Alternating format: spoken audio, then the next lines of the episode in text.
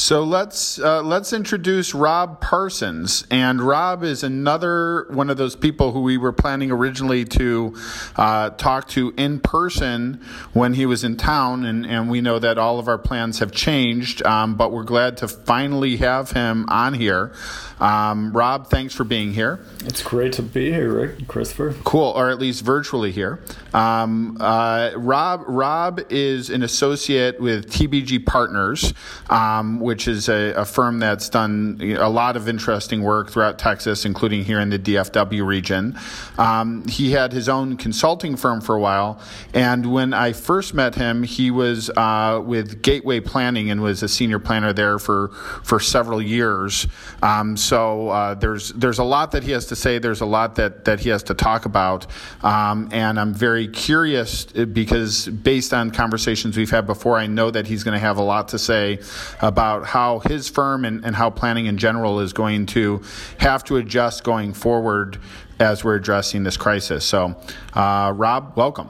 Yeah, thanks for having me. I'm always interested in how planning is activated at the human scale and how things look at, at that small granular scale. And I think uh, COVID 19 has only made that more obvious in a lot of different ways I'm interested in talking about.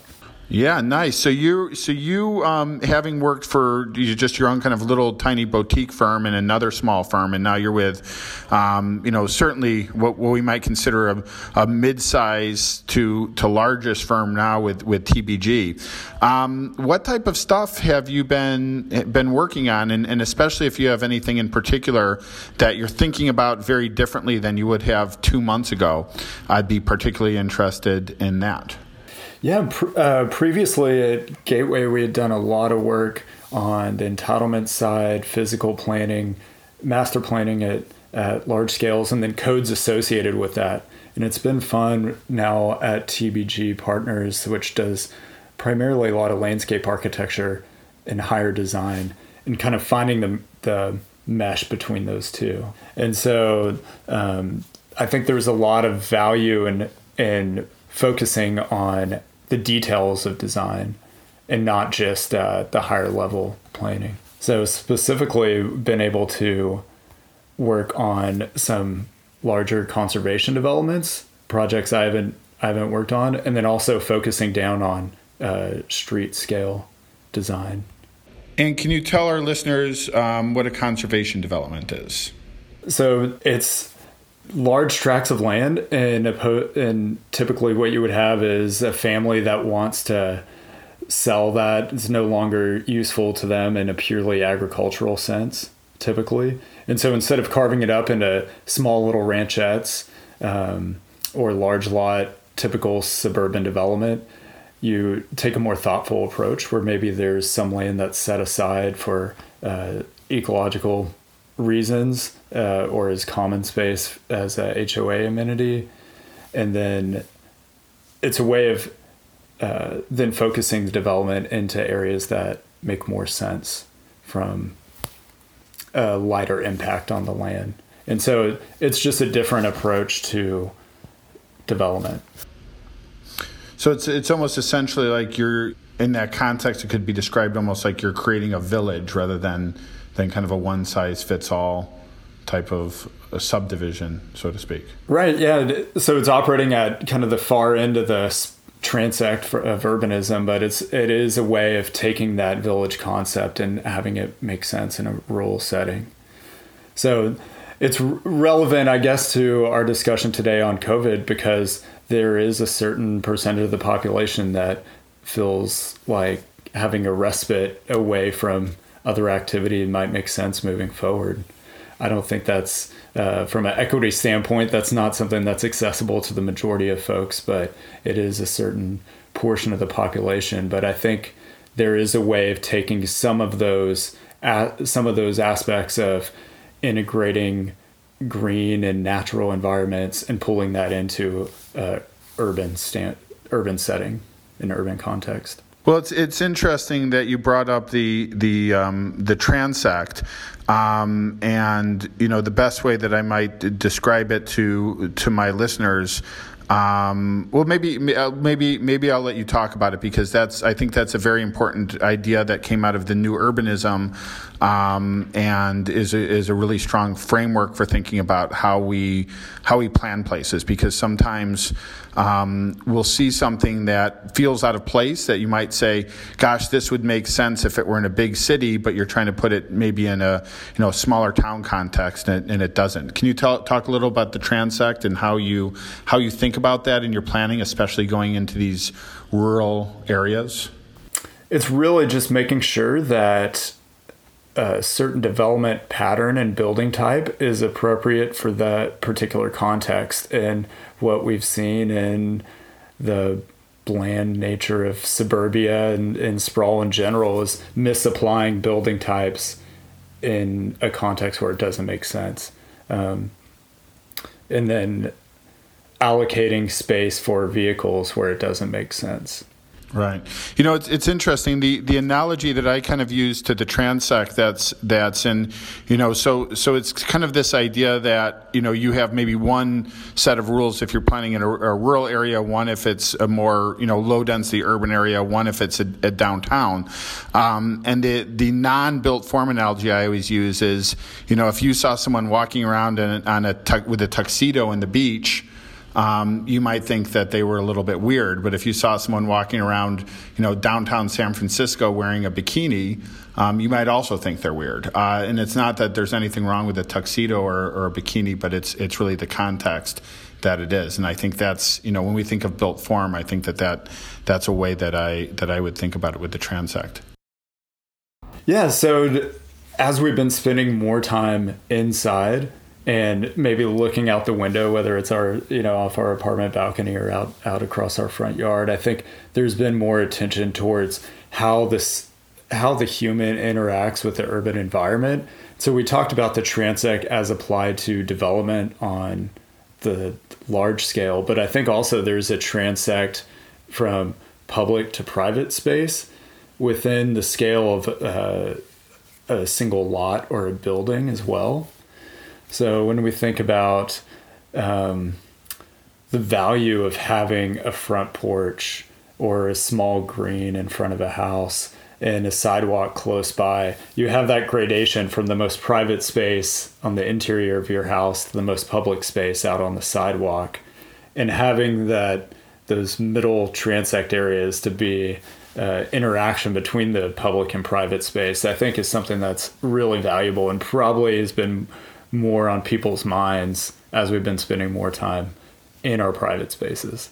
It's it's um, you know one of the things that's interesting about this kind of traditional development pattern that we talk about is the amount of emphasis that you have on what you might call the the semi-private and semi-public spaces. Um, and it, it, turns out, as with many things, that there's a lot of benefits to this. Um, one of the things that I looked at, at at one point, I was doing some research on a project where we were we were looking at frontage standards and specifically how that related to the concept of crime prevention through environmental design. Um, and so, and, and once you start looking at this, um, it, it's again one of many examples of how this this timeless wisdom that we may not have understood it when we built it, but if you can't, you know, if, if you're at a time before you have a cell phone and can call the police or whatever, um, having a bunch of people sitting on their porches or stoops or having things like bay windows um, is a way to sort of informally police the street. That that everybody knows what's going on, but it's also a way to connect with your neighbors um, that may be in a crisis like this. Um, you're, um, you know, you might, you might not, you might want to yell something, or might have them stand somewhere where it's six feet distant, but you might not want them in, in your space. Um, or would you say that that's informing any of your designs right now? Would you say that there's there's kind of a special focus that you have on on the semi-public, semi-private spaces, and how's that kind of manifesting itself? Yeah, I've in the past primarily worked with form based codes or a hybrid of form based codes, and just to define that, it's it's uh, an approach to zoning where instead of having use as the primary concern. Use is still a concern, but instead of being primary, it's secondary to form. And it's it's a reallocation of what your priority is when it comes to zoning. And Rick, you had mentioned uh, frontage standards, and that's something that's often a piece of form based codes and is not necessarily a piece of conventional zoning. And so I think that probably has always been part of the discussion for clients that are interested in doing form based codes. But with what's going on now, I think it might help make the argument for going to the extra level of detail of having those sorts of considerations, the interaction between the public and private realm through frontage standards.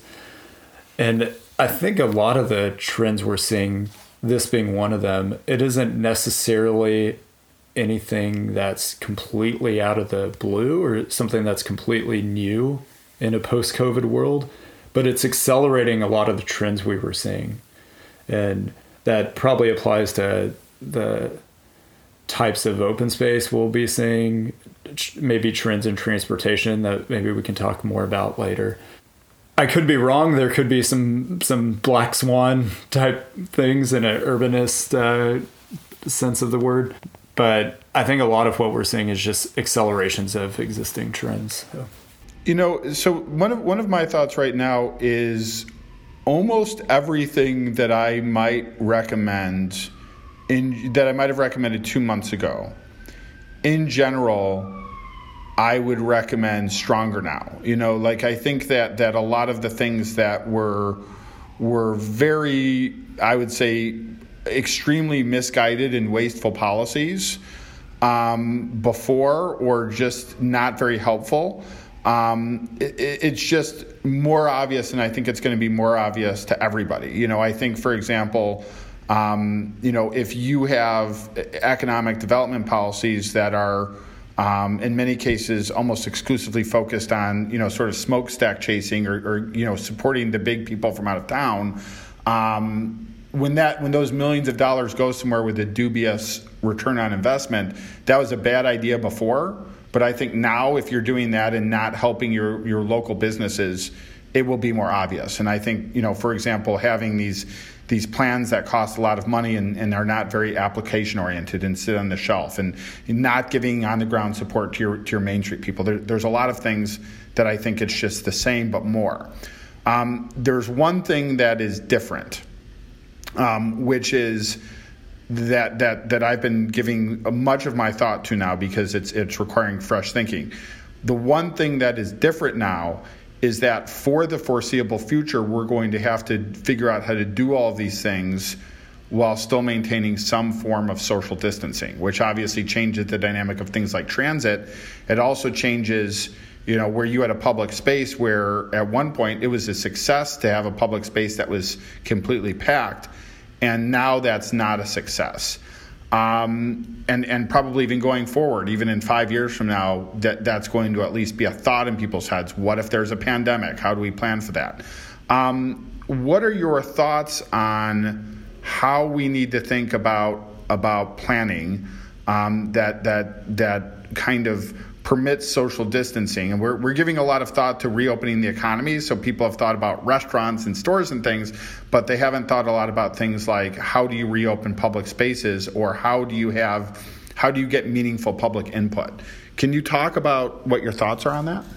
Yeah, absolutely. Over Easter weekend, I'm I'm here in Austin, Texas, and it was a travesty to see that they had closed all parks and trails and public spaces, and I think that was the case in in some other cities as well.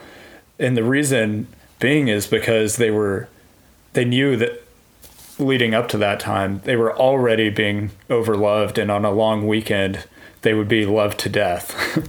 and it would be hard to manage those uh, social distancing requirements.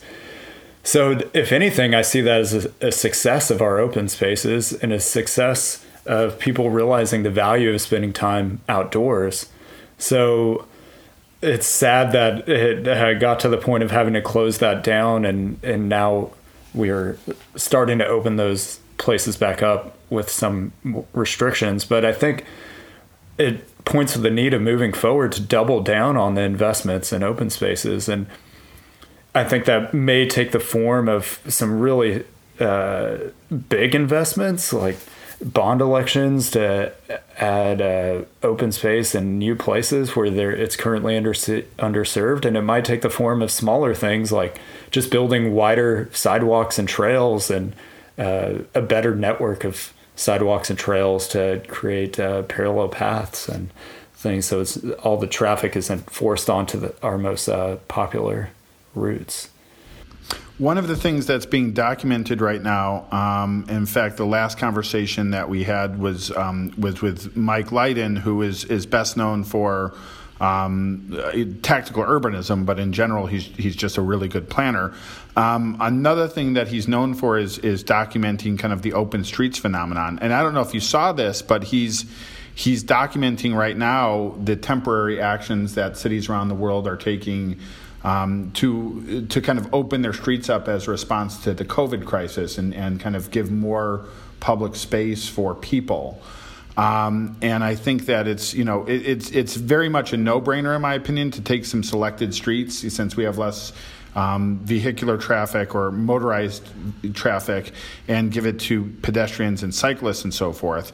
Um, but it'll be it's interesting. I think it's an opportunity to maybe think more um, what we might say incrementally on it and think you know how can we where are some streets where we know based on the normal vehicular traffic counts um, that we can we can narrow the, the what we allot to cars and, and give more to people on other modes of transportation um, so I think that's that's going to be interesting to see, especially in parts of the world that may take a long, long time to open up. You know, you look at something like New York, um, unfortunately, they have a, a, hard road ahead of them, um, and uh, they might they might be several months. So they're going to really have to think about that. I think. Yeah, absolutely. Uh, it's always been a fight of allocating what percentage of space within that right of way can be allocated to pedestrians versus parking and uh, vehicular movements or tra- dedicated transit. And I think what this has done is shown the value of the pedestrian and even if we need to add a little more space between folks, that's almost. Uh, hopefully, it's just a temporary measure. But uh, what is long term is is the value of the pedestrian and the scale of pedestrian movement. So hopefully moving forward we'll be able to reference back to these times and say rather than the pedestrian being allocated to a small sliver on the outside of that right of way we're able to get some more meaningful space and um, pay attention to the design of that environment, whether it's through uh, a better walking environment from landscape, a better uh, experience from the frontage standards from a, a building standpoint. Um, but it, will be interesting to see how that allocation shifts over time and, and how it hopefully our, our argument is made stronger for us moving forward. what do you think the long term impact is going to be as far as kind of design standards? Uh, Rick kind of alluded to it with this idea of, you know, incorporating the ability to keep distance within public spaces, and you're talking about it right now. Um, we I was we were just doing some public engagement with one of our projects, and someone had mentioned, you know, well, what if in the space, you know, you kind of have the slab six feet apart, so people know like if you're on the, this slab or that slab that you kind of know like if you're doing yoga or you're doing you know an outdoor exercise that like kind of the designed environment is set up so that people know that there are certain specific distance apart. Do you see this because i mean this has been a big deal obviously but do you see it as big a deal as us starting to put certain things into our designs that are you know these these these public places will last 100 years. Do you think we're, we're going to do some of those things where people will go okay like they, they may not remember in 20 years why we did it but do you do you see us doing things like that? Or is that just something where we're just kind of go back to like it's not going to have that level of impact on how we do things? Mm, that's interesting. I, I like the idea of design details that are cues that uh, give people reminders on spacing. Um, you know, I think those sorts of things.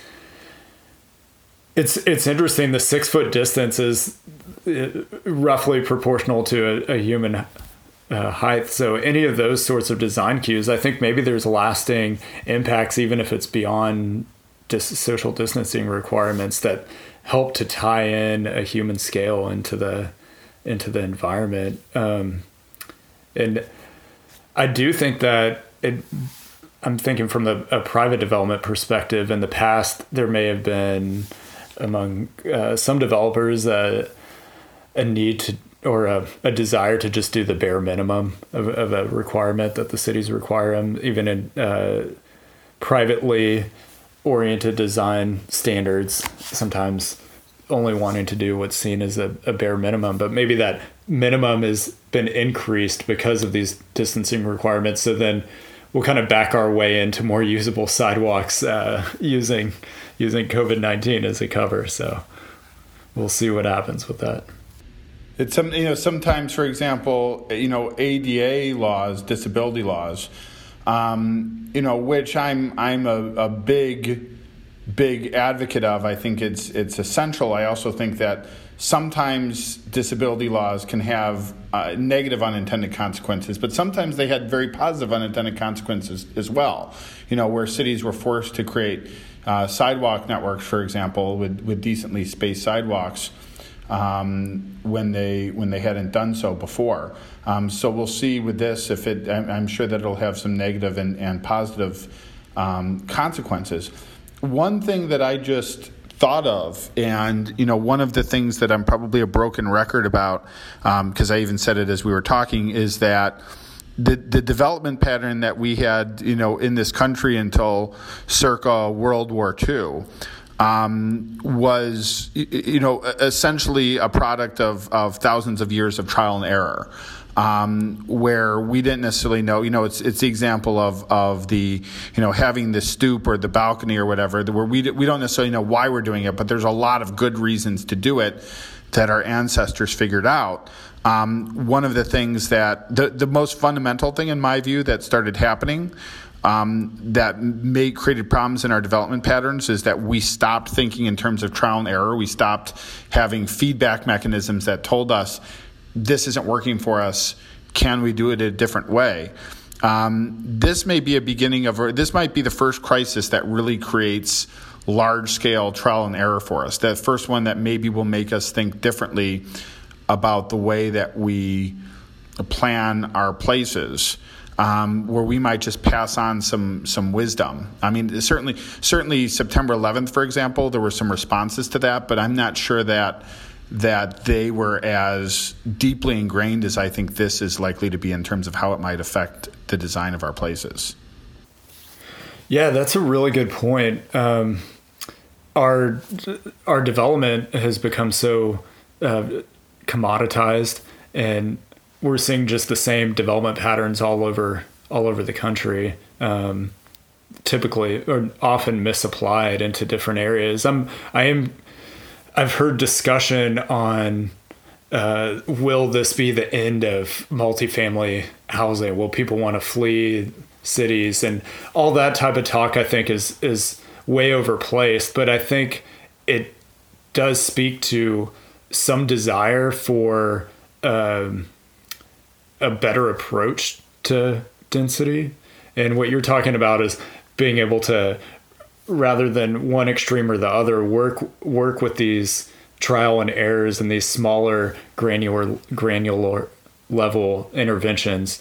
And it would be interesting to see if if this is another boost to uh, missing middle housing along those lines, so that we're able to, and I'm I'm using quotes, de-densify but in a way that really is probably adding density to to a lot of places, but de-densify in the sense of instead of having a typical garden style three story walk up multifamily, we're able to have 12 unit, 8 unit, smaller apartment complexes fitting into a, a grid pattern that still may have the same, if not more, units per acre, but in a way that's done at a at a better design human scale.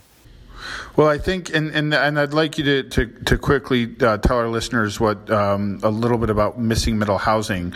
Um, but to that point, I think, A, um, it, it, the broader picture, it could be pointed out that right now um, we have about 4.3% of the world's population.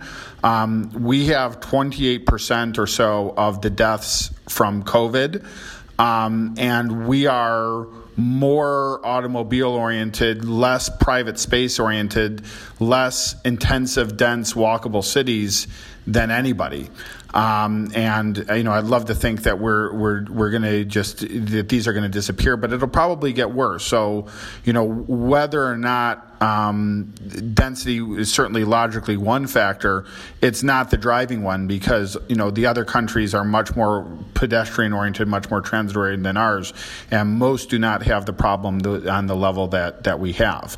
Yeah, thanks for reinforcing that. Um, it's definitely it's definitely a narrative that unfortunately has taken hold among some circles, but I think it's self self serving and um, needs to be dispelled. Yeah, I mean, we, we have, if you look at, at even places that are, you know, if, if sometime pull up the map where it shows, you know, either the dots that show population density on Earth or the circle that shows, you know, that, that the source of this virus is in the middle of it and half the world's population lives in this circle. Um, you know, you, you have, um, you know, Japan and Hong Kong and Taiwan and, you know, places that are very close to where this virus started that have nowhere near the problem that we have.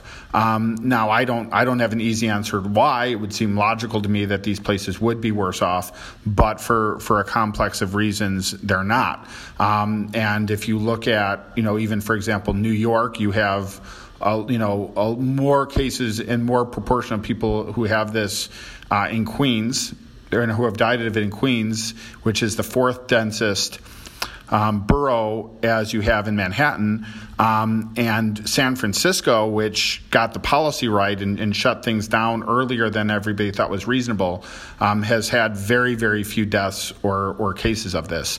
Um, so I know, and, and, so I don't doubt that that's a factor, but I think that to call this a problem of density, I, I don't think the data supports it even as much as it, it it might reasonably seem like it would. I think it's much more having the right policies in place at the right time before things get out of hand is, is proving to be, I think, what's been most effective. Um, but but that being the case, you know, I think that that there's kind of when when people think of density, and um, you know, I think that they kind of think of it as being an, an extreme. You know, a lot of people are surprised when they find out that that Paris um, which really has you know n- no real residential high rises to speak of, um, you know, has a similar residential density to to Manhattan, for example.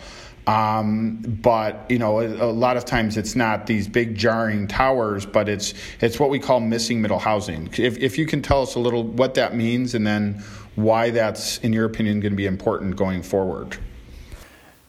Right. Yeah. Um, it's just a a general term uh, referring to the residential building types that are between the high dense. Um, everyone has a, a, sliding scale on it, but I would say anything over uh, five stories down to um, the single family house on the other end of the spectrum. And so, in between that, you have a lot of different housing types that were more common in the pre World War II era that you had mentioned that are less common now.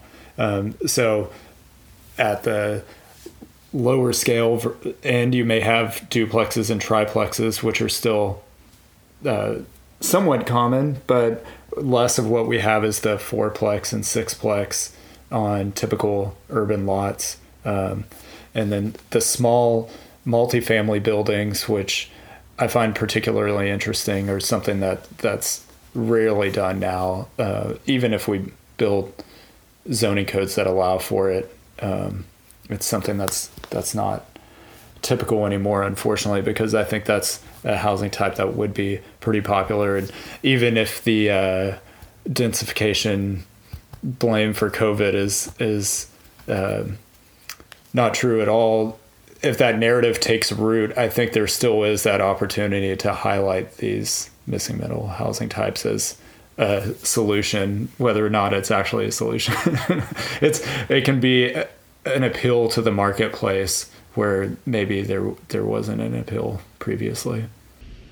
Well, and I think a lot of people, you know, there's a, a perception, you know, when they think of of apartments, um, they think of really badly done apartments. They don't think of necessarily a, a range of gentle ways that you might incorporate multifamily housing into into a neighborhood. You know, so in my area of you know North Oak Cliff in, in Dallas that I live in, um, you know you have a lot of single family homes. You have more modest homes. You have coach houses. You have small apartment buildings.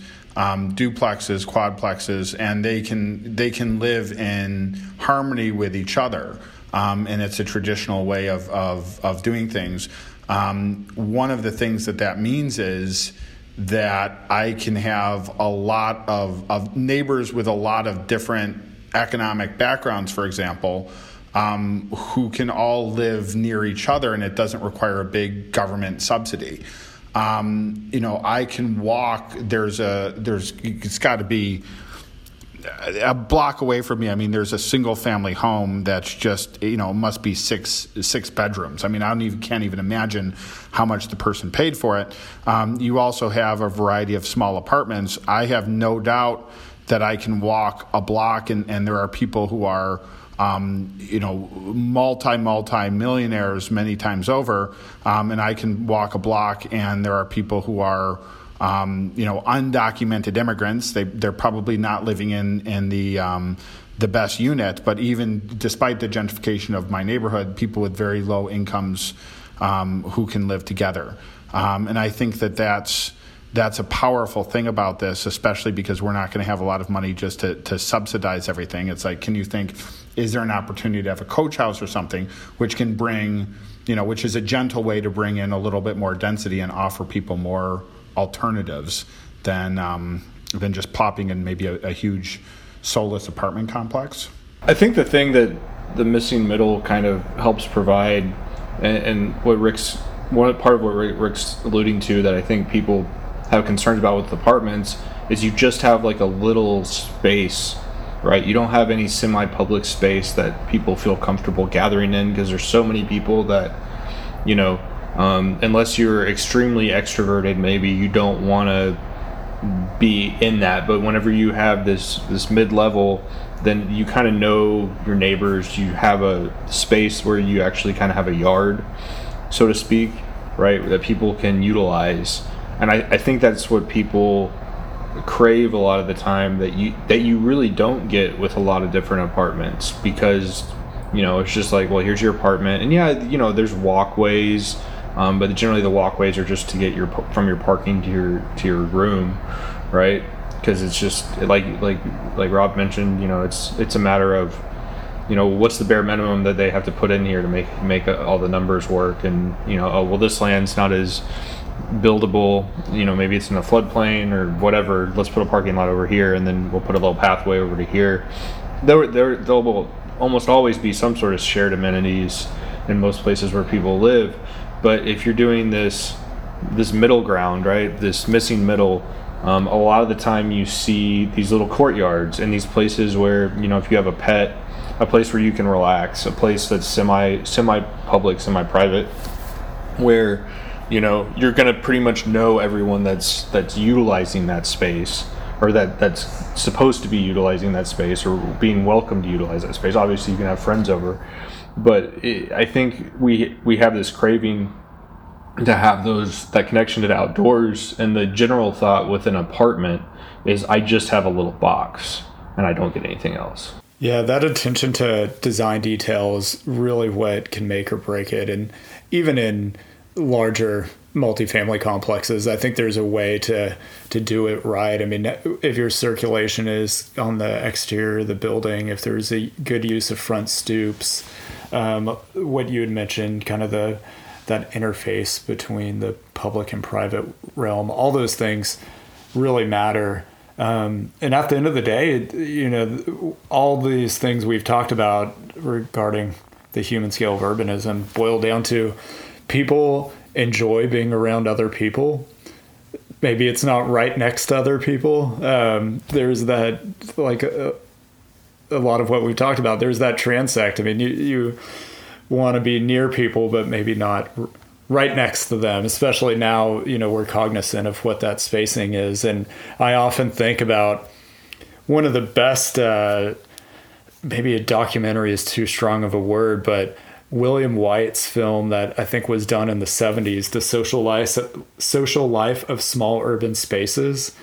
Anyone that's, after you're done listening to this, go on YouTube and I think it's available on there. But yeah, William Whyte, W H Y T E it's one of the most entertaining examples of how people interact with each other in small urban spaces and um, does a great job of depicting how people like being in the sun like having movable furniture like how they interact with buildings um, how they interact with each other wanting to be close but not too close and all those sorts of little details i think are things that really are something that's always mattered in our design, and a lot of those things that um, hopefully we've incorporated over time, but I think we need to pay even more attention to moving forward. You brought up something. I just I feel like I had a I don't know if it's an epiphany. Maybe this has been the thought for forever. Um, Rick likes this. I think it's interesting. You know, you put furniture out in urban places, it doesn't get stolen a lot. And my first thought, whenever you said, you know, furniture that's movable. I I really really really hate when things are bolted down. Someone's like, "You want to sit there?" I'm, I'm like, "No, no. I, I I love it if it's if I can move it. If I can't move it, I really like even if it's just you can just turn it. It's it's not comfortable at all." Um, and it's interesting because maybe maybe the reason this urban furniture isn't stolen is a person says, "You know what? If I steal this, then maybe next time I have to sit in a in a bolted down one, and I don't want to have to do that. that that that's how bad it is. That's how terrible it is. But everyone's kind of like, you know, if I do this, and we're all gonna have. Then the next place I go and sit down, maybe it's not even here. But I don't want to start a trend of having to sit and bolted down. That that's how terrible bolted down furniture is. It's so uncomfortable that even people that are like, I need a chair at home, it's like it's not worth it if I have to sit on bolted down furniture in places so uncomfortable. You know, it, it's one of the things that I love about about um, what what you brought up and about Whyte's work is um, that he based so much of it on observation. Um, you know, and and I we've we've had um, you know, sometimes we'll be talking about, you know, when we're negotiating a contract or something, and, and people will sometimes be like, well, you're doing, you know, observation.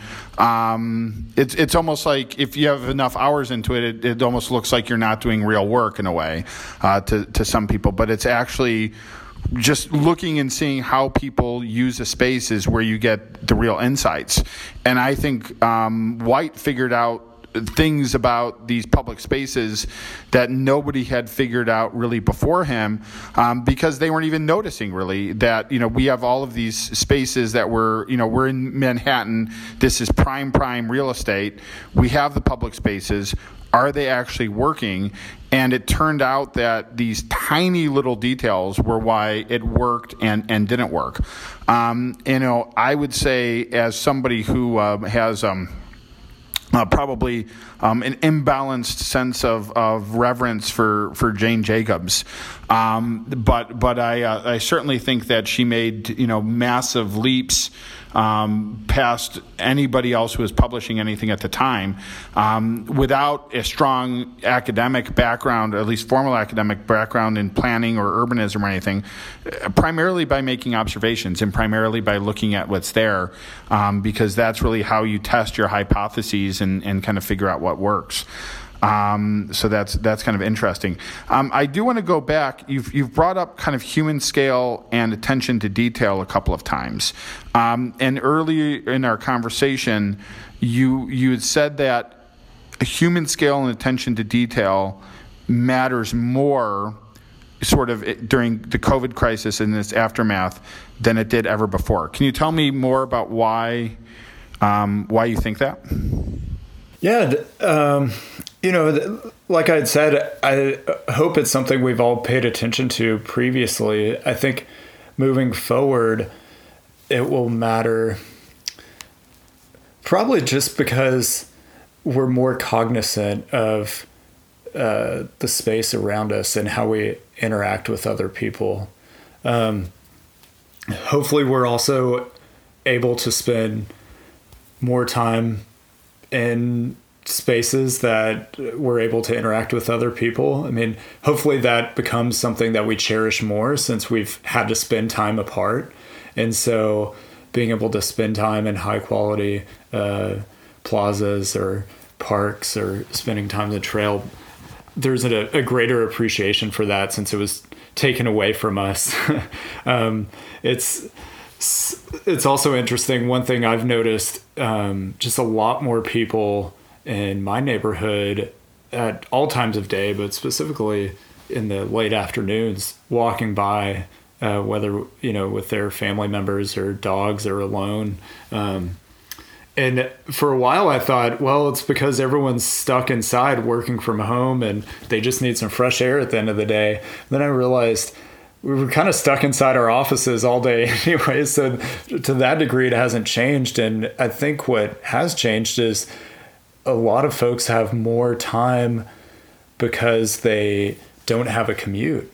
And so so that's interesting to think about is if you're saving um, you know whether it's 30 minutes a day some people it's probably up, upwards of 2 hours a day that they're not no longer commuting you're able to appreciate um, that extra time in different ways and so so one of those ways is having more free time to just explore your neighborhood, um, interact with folks at a distance, um, get some fresh air. And so moving forward, I mean, uh, maybe there's a, a way to uh, solidify some of this work at home schedule and ha- and be able to retain that time that otherwise is spent in a car.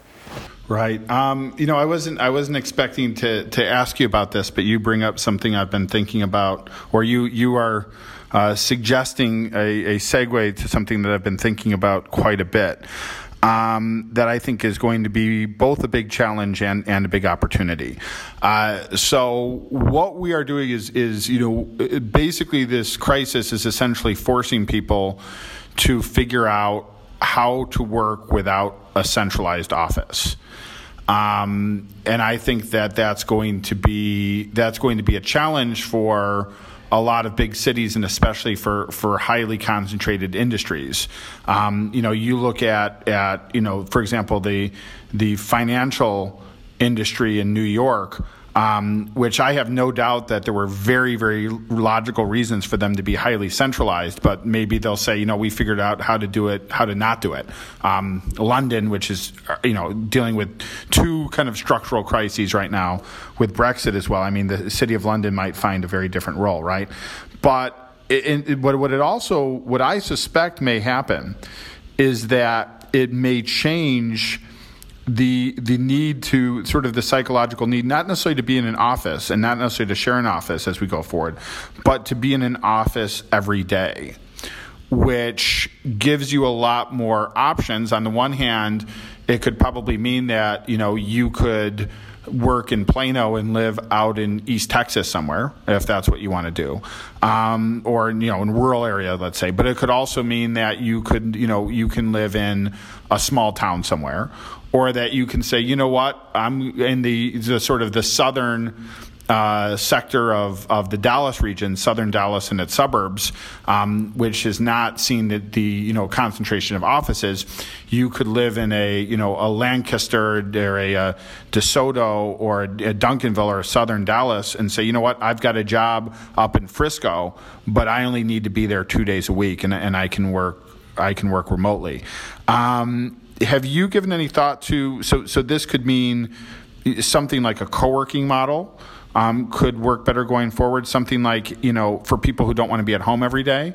Um, but it could also change a lot of the dynamics of where you need to live and, and proximity, um, especially to office jobs. Um, have you given any thought to that, or do you, or other types of, of consequences there might be if people can work from home more and, and not have the, the daily commute necessarily all at the same time? Yeah, earlier we had mentioned that there may not necessarily be new trends that come out of this. It's just an acceleration of existing trends, and I think this is a great example of that.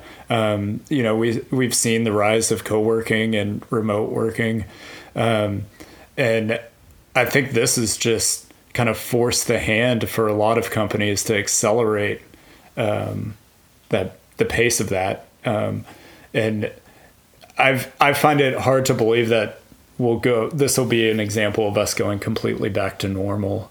Um, yeah, it'll be interesting to see what the statistics are that come out of this. But just speaking anecdotally, uh, TBG partners, we have roughly 120 employees, and the transition um, to working from home, you know, credit to our IT department, but it was fairly smooth, and we've been able to work uh, pretty seamlessly uh, across the offices, and we have offices in the major Texas cities. And I think one of the benefits that have come out of it is it's just as easy for me to work with someone now in the Dallas office as it is in the Austin office. And so I think from a urbanism standpoint, we'll see more of that, more of that blending, as you said, of probably a live and work dichotomy, uh, a, a physical location for live and work. Um, who you know, I think it's kind of yet to be seen exactly how that plays out in the market.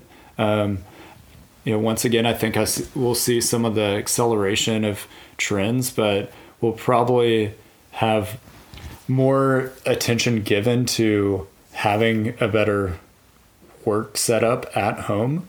Um, and then I think we'll continue to see um, a conventional model also. I mean, I, I don't think that should be dismissed as, uh, you know, the, the regular commuter patterns and all that. But um, the impact of urbanism could be significant in that people are not commuting one or two days a week. And so we're able to spend more time um, in appreciating the walkable nature of our neighborhoods. I think it's all very much going to depend on the the businesses. So I think finance or finance or however you want to say it, um, it's really important to have trust um, because someone's handling your money, right?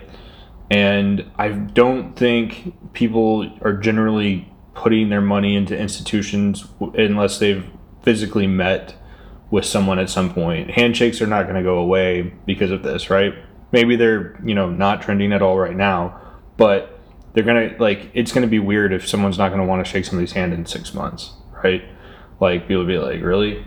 Like eh, there's this I there's something that happens when we're around people. It's like why long distance relationships are well, one of the reasons a long distance relationship is difficult, and it's why a collaborative effort can be it, on it. I mean, it's more difficult to be collaborative if you're not in the same space.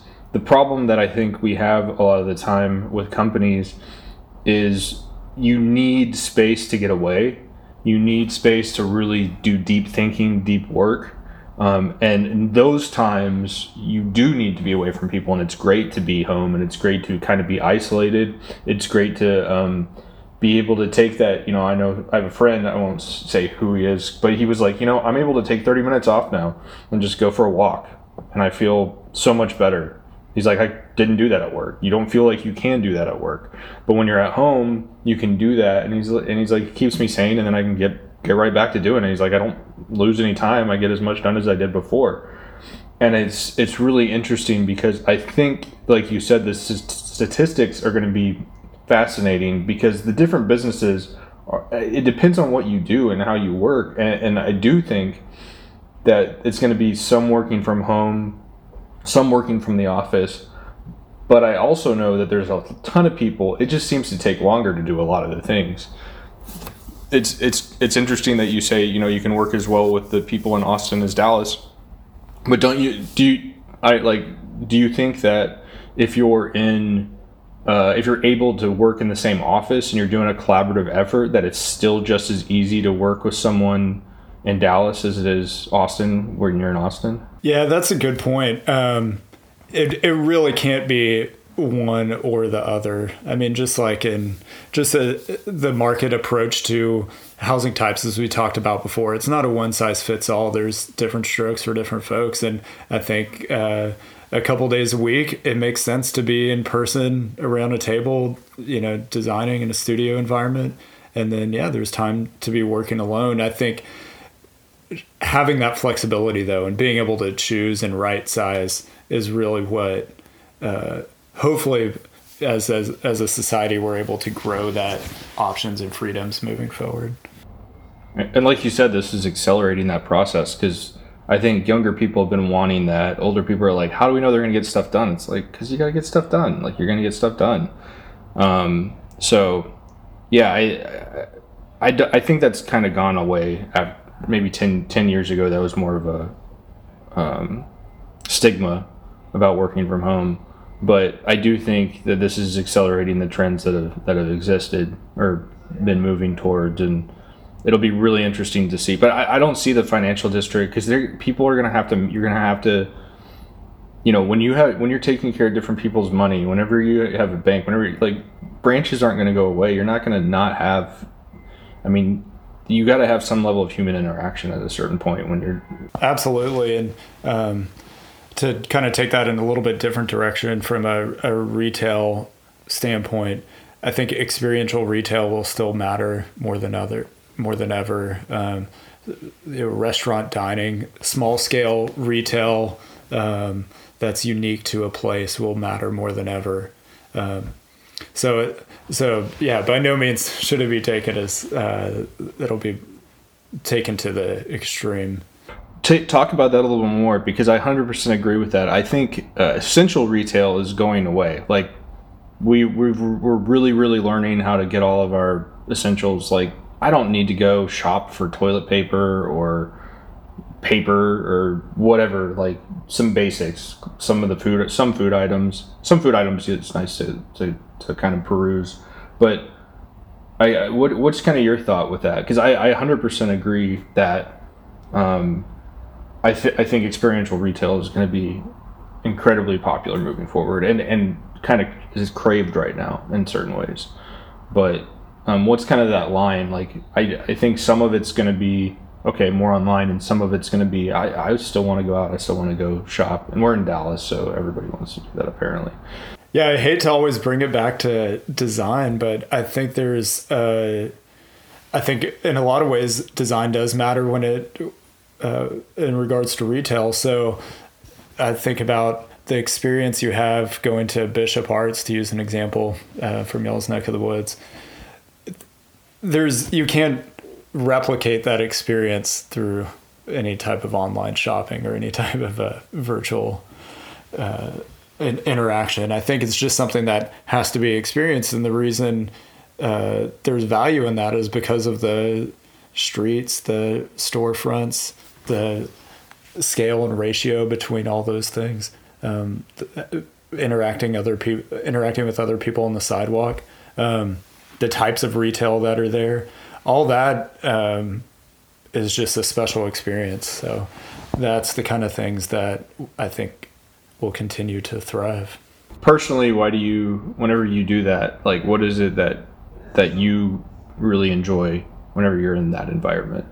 that can't be replicated online. Like why why would you rather be in Bishop Arts than ordering your coffee from some to go and have it delivered? Well, I think it speaks to uh, what it is to be human. It's it's uh, to be around other people, to feel a sense of enclosure, but not too much enclosure.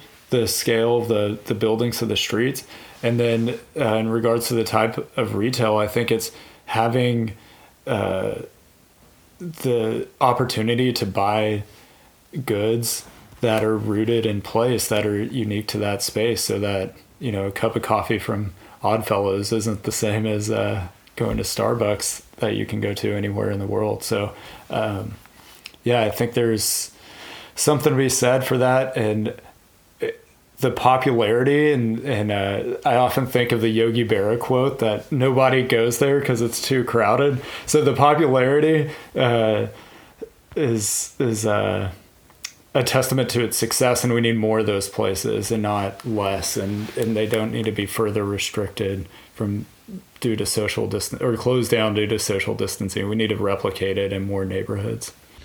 One of the things that you know, B- Bishop Arts is as um, I have certain things that I've been a broken record about for for many years. In fact, um, I spoke specifically um, in uh, Galveston about you know some some thoughts that I had about what how Bishop Arts should be investing at, at the American Planning Association uh, statewide conference. Um, and and I think that and you know um, for those who, who don't know the area, this is kind of a a, a couple of blocks of um, you know very popular stores and restaurants and galleries and bars and so forth that are that are in uh, in Dallas um, is the the Bishop Arts neighborhood. Um, one of the things that that I've always said is that there were some very modest investments that we should have been making and we were making a lot of very big investments for example having what's called you know tax increment finance money that that was helping to support you know these kind of larger developments but not making the the modest investments that could be made.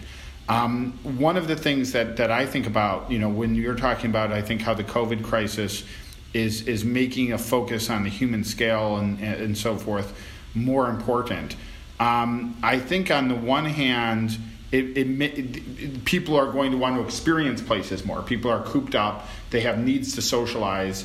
There needs to be ways to do that that's as safe as possible and as inclusive as possible um, to to people who are are you know who are not as, as able to, to leave their house or not as comfortable leaving their houses. Um, but I also think that it makes it more important because the, the failure to plan on the human scale is creating real problems for us. And when you're not focusing on the human scale, you actually when when everything is is grandiose and it's sort of you know these these really big projects, um, we don't have the budget for that anymore. Um, you know, we do have the budget. The examples that I like to give, you know, we we could going forward in the example of the Bishop Arts neighborhood, hire a full time Main Street director. The city of Dallas has and spends the money for that. They could be supporting social media, they could be supporting websites, they could be getting grants for some of these businesses so that we, we don't lose too many of them in the future. They could be running you know events and so forth. Um, these are very human scaled interventions that we can actually afford to do, and, and we're in a lot of trouble because we haven't done them um, the, the neighborhood is not going to thrive as much because we haven't made those types of investments in the neighborhood. Um, you're you know you're with a, a larger firm that you know is involved in, in things like landscape architecture um, that does some of these larger projects. Um, those aren't going to go away. Um, but do you see the, you know, I, and I know that you guys are, are, you know, getting together on a regular basis and, you know, I've talked to some of the senior management there, so I know you're discussing a lot of ideas on a regular basis. Do you see a need to do more or to shift things towards these kind of smaller scale interventions? Do you see this as something that needs to be integrated more and that that's more urgent because of this or what are your what are your thoughts on that? Yeah, I think first of all, um, embedding these types of design principles, this timeless way of approaching uh, human scale design, should be something that should be incorporated into your typical uh, master plan community to make it not typical um, to to make to make it have more of a sense of place. I mean those uh, to your point the that pattern of development i don't think is is going away if um, but I think there is interest and even in some of the conventional developers to incorporate some of these types of things so that the uh, sense of place is not just wrapped around a logo and a brand. There really is a sense of uh, place to the to the neighborhoods. But uh, on the other end of the spectrum, I think there's an opportunity, and we're seeing it um, in some projects where there's infill opportunities in uh, first and second ring suburbs. And I think we're only going to see those opportunities increase as uh, Christopher, you alluded to the decline of conventional retail. I think we'll have a lot of these commercial spaces open up, that'll be prime for redevelopment. And hopefully that's an opportunity not to just uh, dust off the conventional retail and try and, and extend that broken pattern of development, but to reinvent it into the experiential retail. It's probably dialed back in scale, and then also hopefully to incorporate uh, new residential types. And I think that will add diversification both on the retail and commercial side, but also um, adding those residential types into an area that's primarily single family will help to fill in that whole uh, spectrum of development and add it add in uh, a missing piece of that transect that we had talked about. All those big boxes, the the malls that that are are not working out, the strip malls. Um, those are definitely big opportunities, and most of the opportunities in those types of places that have typically been discussed are very, you know, for, for places with very strong development pressure, where you see kind of a lot of these ideas that are discussed and published, or a lot of these projects where, great, you've got a developer who can come in with $50 million and, and, and the market works to do it. Um, but, you know, things like how we creatively rethink places that that aren't as thriving where you have space now you have empty retail you have you know probably a better chance of building consensus around doing something different because you can legitimately go back to the community and say you know we can do some modest apartments here or this can keep being empty um, I think is is um, is a big is a big opportunity. That's something that we're you know we did some of that stuff as I think you know in, in you know Hurst and and DeSoto with different types of, of interventions. Um, but there's there's a lot more that I think we're going to be looking at doing. So we'll we'll have to talk to you about that as we as we go forward. Um, I know that that uh, you know TBG. Um, you're definitely a firm that, that I, I respect, and I know that we we actually collaborated with you on a project on the um, uh, a, a, demonstration project, the Crowdus project in Deep Ellum, about five years ago now, um, uh, five years and, and a week. Um, you guys are discussing, I know, having a lot of, of um, um, April 28th to May 1st, 2015, for those of you who kept track of that. Uh, you guys had a lot of, um, I know you all are having some some discussions regularly about ideas of how to rethink places. Is there an idea or two you'd like to share with us that you have that's that's kind of uh, different that you're kind of thinking of as a firm for how to think through all this stuff? Yeah, we've we've spent a lot of time on these higher level discussions, and I think a, a lot of it there's not necessarily word to any resolution on anything. I think there's value in kind of talking through these trends, but some of the more detailed things that we are talking about is open space at, at different scales. So some of what we alluded to earlier is um, even smaller pocket greens, how to integrate that into urban projects and um, how to provide value at all scales of development. Um, but yeah, I mean, I, I think also just uh, returning back to the comment of how do you make something that's maybe a little bit more on the conventional end of the development spectrum? How do you incorporate some of these urbanism principles into it? And that's why um, it's kind of well, say sad to say from a from a urbanist. I live in Central Austin, and I know Rick, you live in Central Dallas. But uh, from our perspective, sometimes there's better examples of urbanism in in uh, Plano or Frisco, and, and some of the new development. It's it's been easier to incorporate some of those principles and private development standards than it is in infill developments in the, the central major cities. And that's for a whole number of reasons. Uh, we don't need to go into the dynamics of local politics, but I think um, there's something to be said for the urbanization of suburbs and incorporating walkability into areas that wouldn't be at the top of someone's mind as shining examples of urbanism. But um, I think I think there are opportunities to interject that a lot of those design principles into suburban contexts. And you know, I think I think that a huge mistake that we make is is to kind of only think that that a handful of, of places that might be higher profile are valuable. Um, and I think that that we're very quick to dismiss most of, of the country as, as being something that you know that we can't really help. I think that's a huge mistake, um, and I think that you know we have to look at places that are you know maybe strip malls or places that are you know maybe a, a downtown that was never really thriving and figure out the next the next steps to, to take. Um, you know, I, I always um, ask people to kind of define a term that, that might be specialized. Um, one specialized term um, that I was actually talking about this, we, we did a podcast that hasn't been published yet, but hopefully will by the time anyone hears this, with, uh, with Sarah O'Brien, who's in your area and who you need to, to connect with.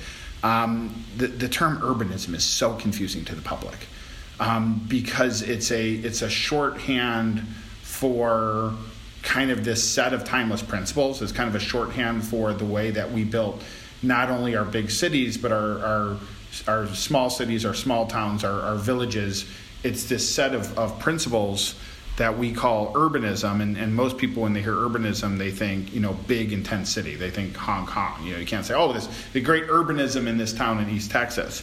Um, what what I think that that boils down to is that you know you have kind of urbanism being shorthand for let's say the way that we built in this country before World War II and, and the way a lot of the world is still built, and this kind of what we might call conventional suburbia, which is the way we've mostly been building things since then. Um, and so this challenge is you have this this kind of system that's mostly for the car, that's mostly very standardized, that's mostly very financialized. And how do you build these timeless principles into it kind of. Is you know how do you and, and it's it's just step by step. It's like you're not you know we're not going to to put downtown mckinney in the middle of of you know a, a green field or an infill site in the middle of suburbia. But it's like how do you start to to build these concepts and tweak them? Um, what i think is very interesting is that once you understand the concepts, it can be shockingly rewarding to apply them in, in, almost any type of context. And it's it's a surprise for people when it's not what they're expecting. You know, when you when you go to, it's like to go back to the example of DeSoto. Um, you know, when you go to you know a very what was a very ordinary strip mall in DeSoto and see a public gathering space and see a multi-vendor market and see all of these creative little restaurants and retail space and offices, it, it blows people away.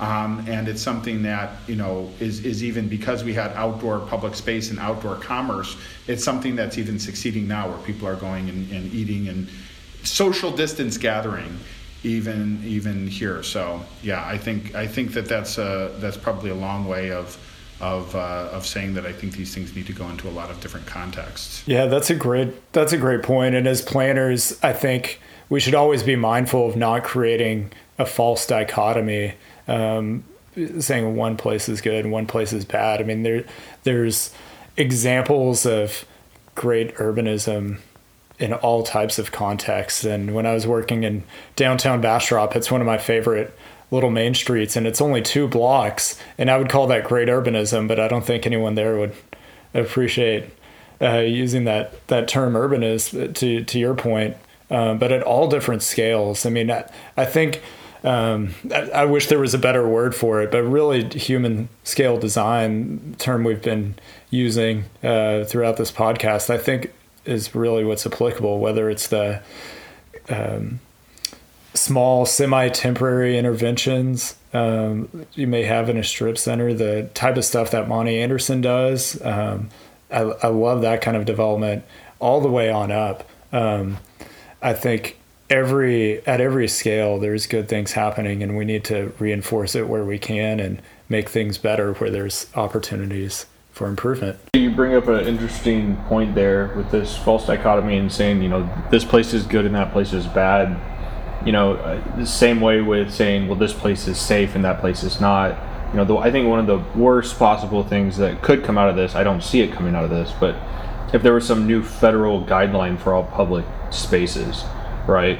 Because you would just, ruin thousands and thousands of smaller public spaces that just don't have the ability to follow whatever guidelines they are, right? If you know, oh, this this public space is safe enough for one person, right? Like, or some ridiculous, or it's just like the the last thing that I would want to see is is the you know some federal federal regulation of, of public spaces. I think I think like you're talking about, it's it's good to have. We're gonna have. I think we're gonna see both. We're gonna see people take it more into account. We're gonna see people take it less into account, and then you know, as people use it and interact with it, we'll see which ones and how they work out, and then we'll kind of learn from there.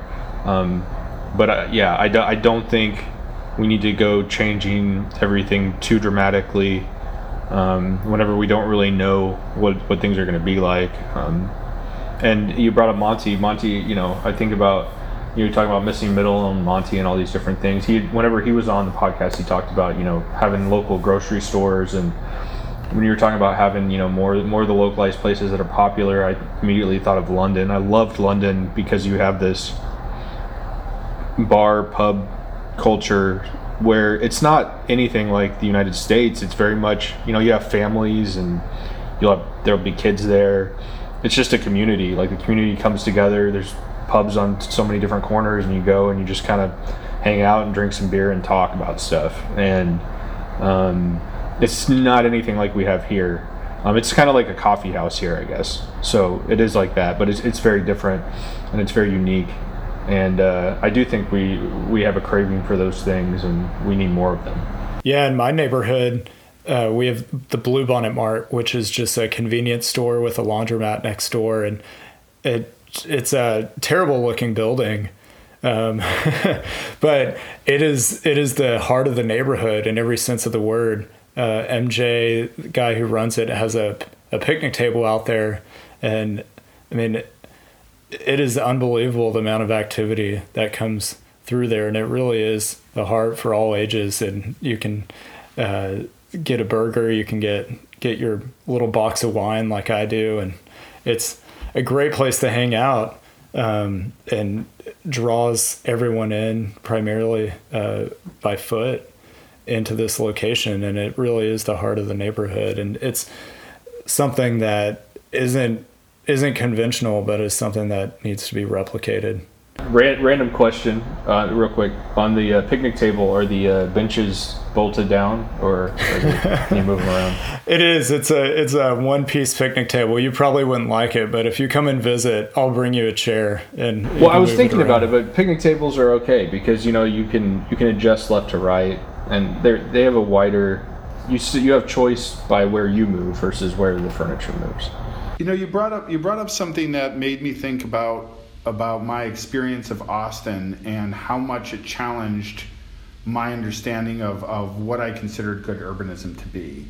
Um, and I, I, I, wanted to share and, and, see if you thought it. You know, I, I um, um, if you look at so so for example, like we're we're both we're both people who I don't know how much you identify as a new urbanist. I know you have your your CNU, so so you must, and you've been to congresses and so forth. If you look at the charter of the new urbanism, you know from from back in the '90s, right? Um, almost the whole thing it, it, talks very little about people. It talks it, as as revolutionary as a document as it is. Um, it talks mostly about kind of physical places. And if you look at Austin just from the perspective of, of the physical built form of it, um, it doesn't have a lot that could be considered to be good urbanism. Uh, it doesn't have a lot, you know, uh, uh, uh, it's, it, it has a lot of areas that are kind of, you know, half kind of sprawly or things like that. Um, you have you have a couple of them, but but there's you know compared even to to Dallas, um, there's very little. And so if you look at if you judge the urbanism from the perspective of the buildings and so forth, um, you're not gonna you're not gonna get much, or even how the buildings relate to the streets and, and everything like that. If you judge from the perspective of a human being who might start in downtown Austin and might be walking from neighborhood to neighborhood, it's actually a wonderful experience. Um, and a lot of that is is is, in my opinion, because of things like having you know food trucks and micro vendors that naturally fill in gaps in the urban fabric. A lot of it is is sort of the the, the signage and the character that it's you, you know you're you're definitely in Austin, and a lot of it is actually what the programming is there. So if I'm walking down the street, and it's also the the streets are not you know as as much as people complain about certain highways in Austin, they're not really cut up by highways. You can kind of walk comfortably throughout much of the core of the city. Um, but if, if you know if I'm walking down the street, I might be going past something that might be kind of a, a, little strip mall. You know, you have some one row of cars in the front. But I look over, I'm like, there's looks like that's a great little coffee house. There's a great little store. There's all of these things. So really, it's not only about built form, as as important as built form is. Um, that's that's part of it. But it's really about the human experience of the person who's there.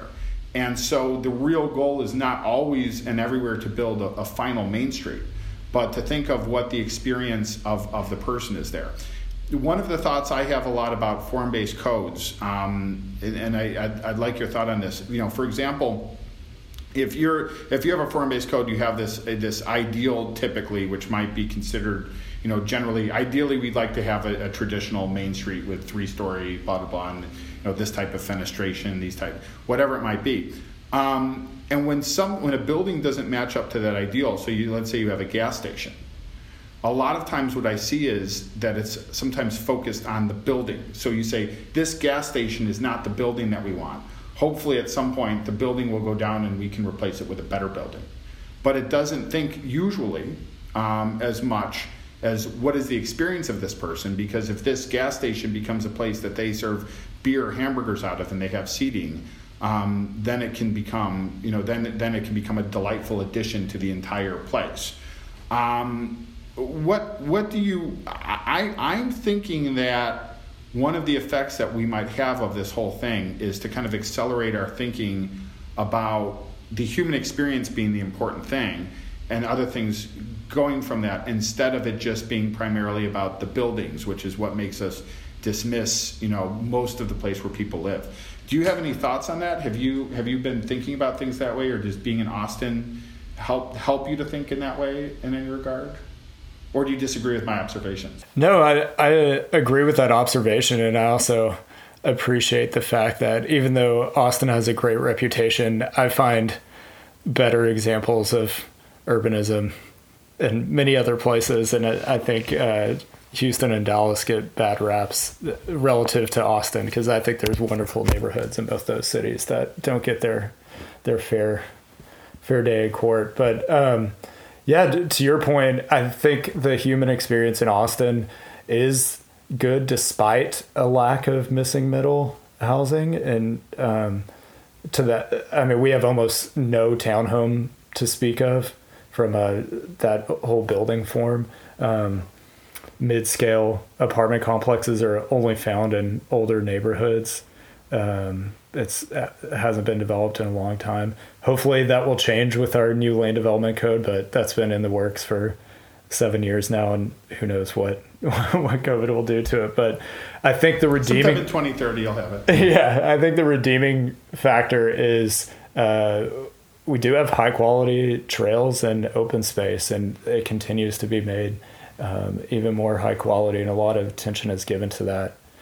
To your point about the human experience mattering and uh, the building form not mattering as much, or maybe we pay, place too much uh, focus on that. I would agree to a certain degree, to a certain point. I think where the tipping point occurs is whenever it becomes auto oriented. And I think you probably would agree. Um, you know, the gas station doesn't matter as much. It could become something else, um, and that building itself could remain and change uses. But if it remains uh, car traffic going through, so if it was to change it to a drive-through of some sort, maybe it would still diminish that pedestrian experience. And um, so, so yeah, I think to get less hung up on meeting a minimum building requirement. I mean, I, it drives me crazy when I see form based codes that require a two or three story building when the market may not ever get to that point. And a one story building with great frontage would be just as good.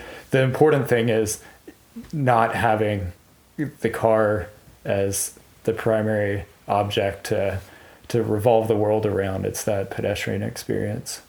Okay, cool.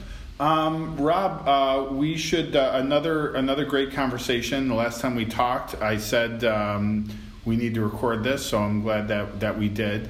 Um, I will leave you with uh, with whatever you would like uh, our listeners to hear as the final word. Yeah, well, I appreciate y'all having me on here. I'm just really glad to be able to share and talk about these things. I've, we had such a wide ranging conversation on, I think, maybe every planning issue from a from a physical design standpoint. But I would just, uh, whoever's listening to this, say continue to uh, be positive and find a way to make wherever your place is a better place. I love that. Okay, thanks, Rob. We appreciate you uh, taking the time to talk with us. Y'all take care.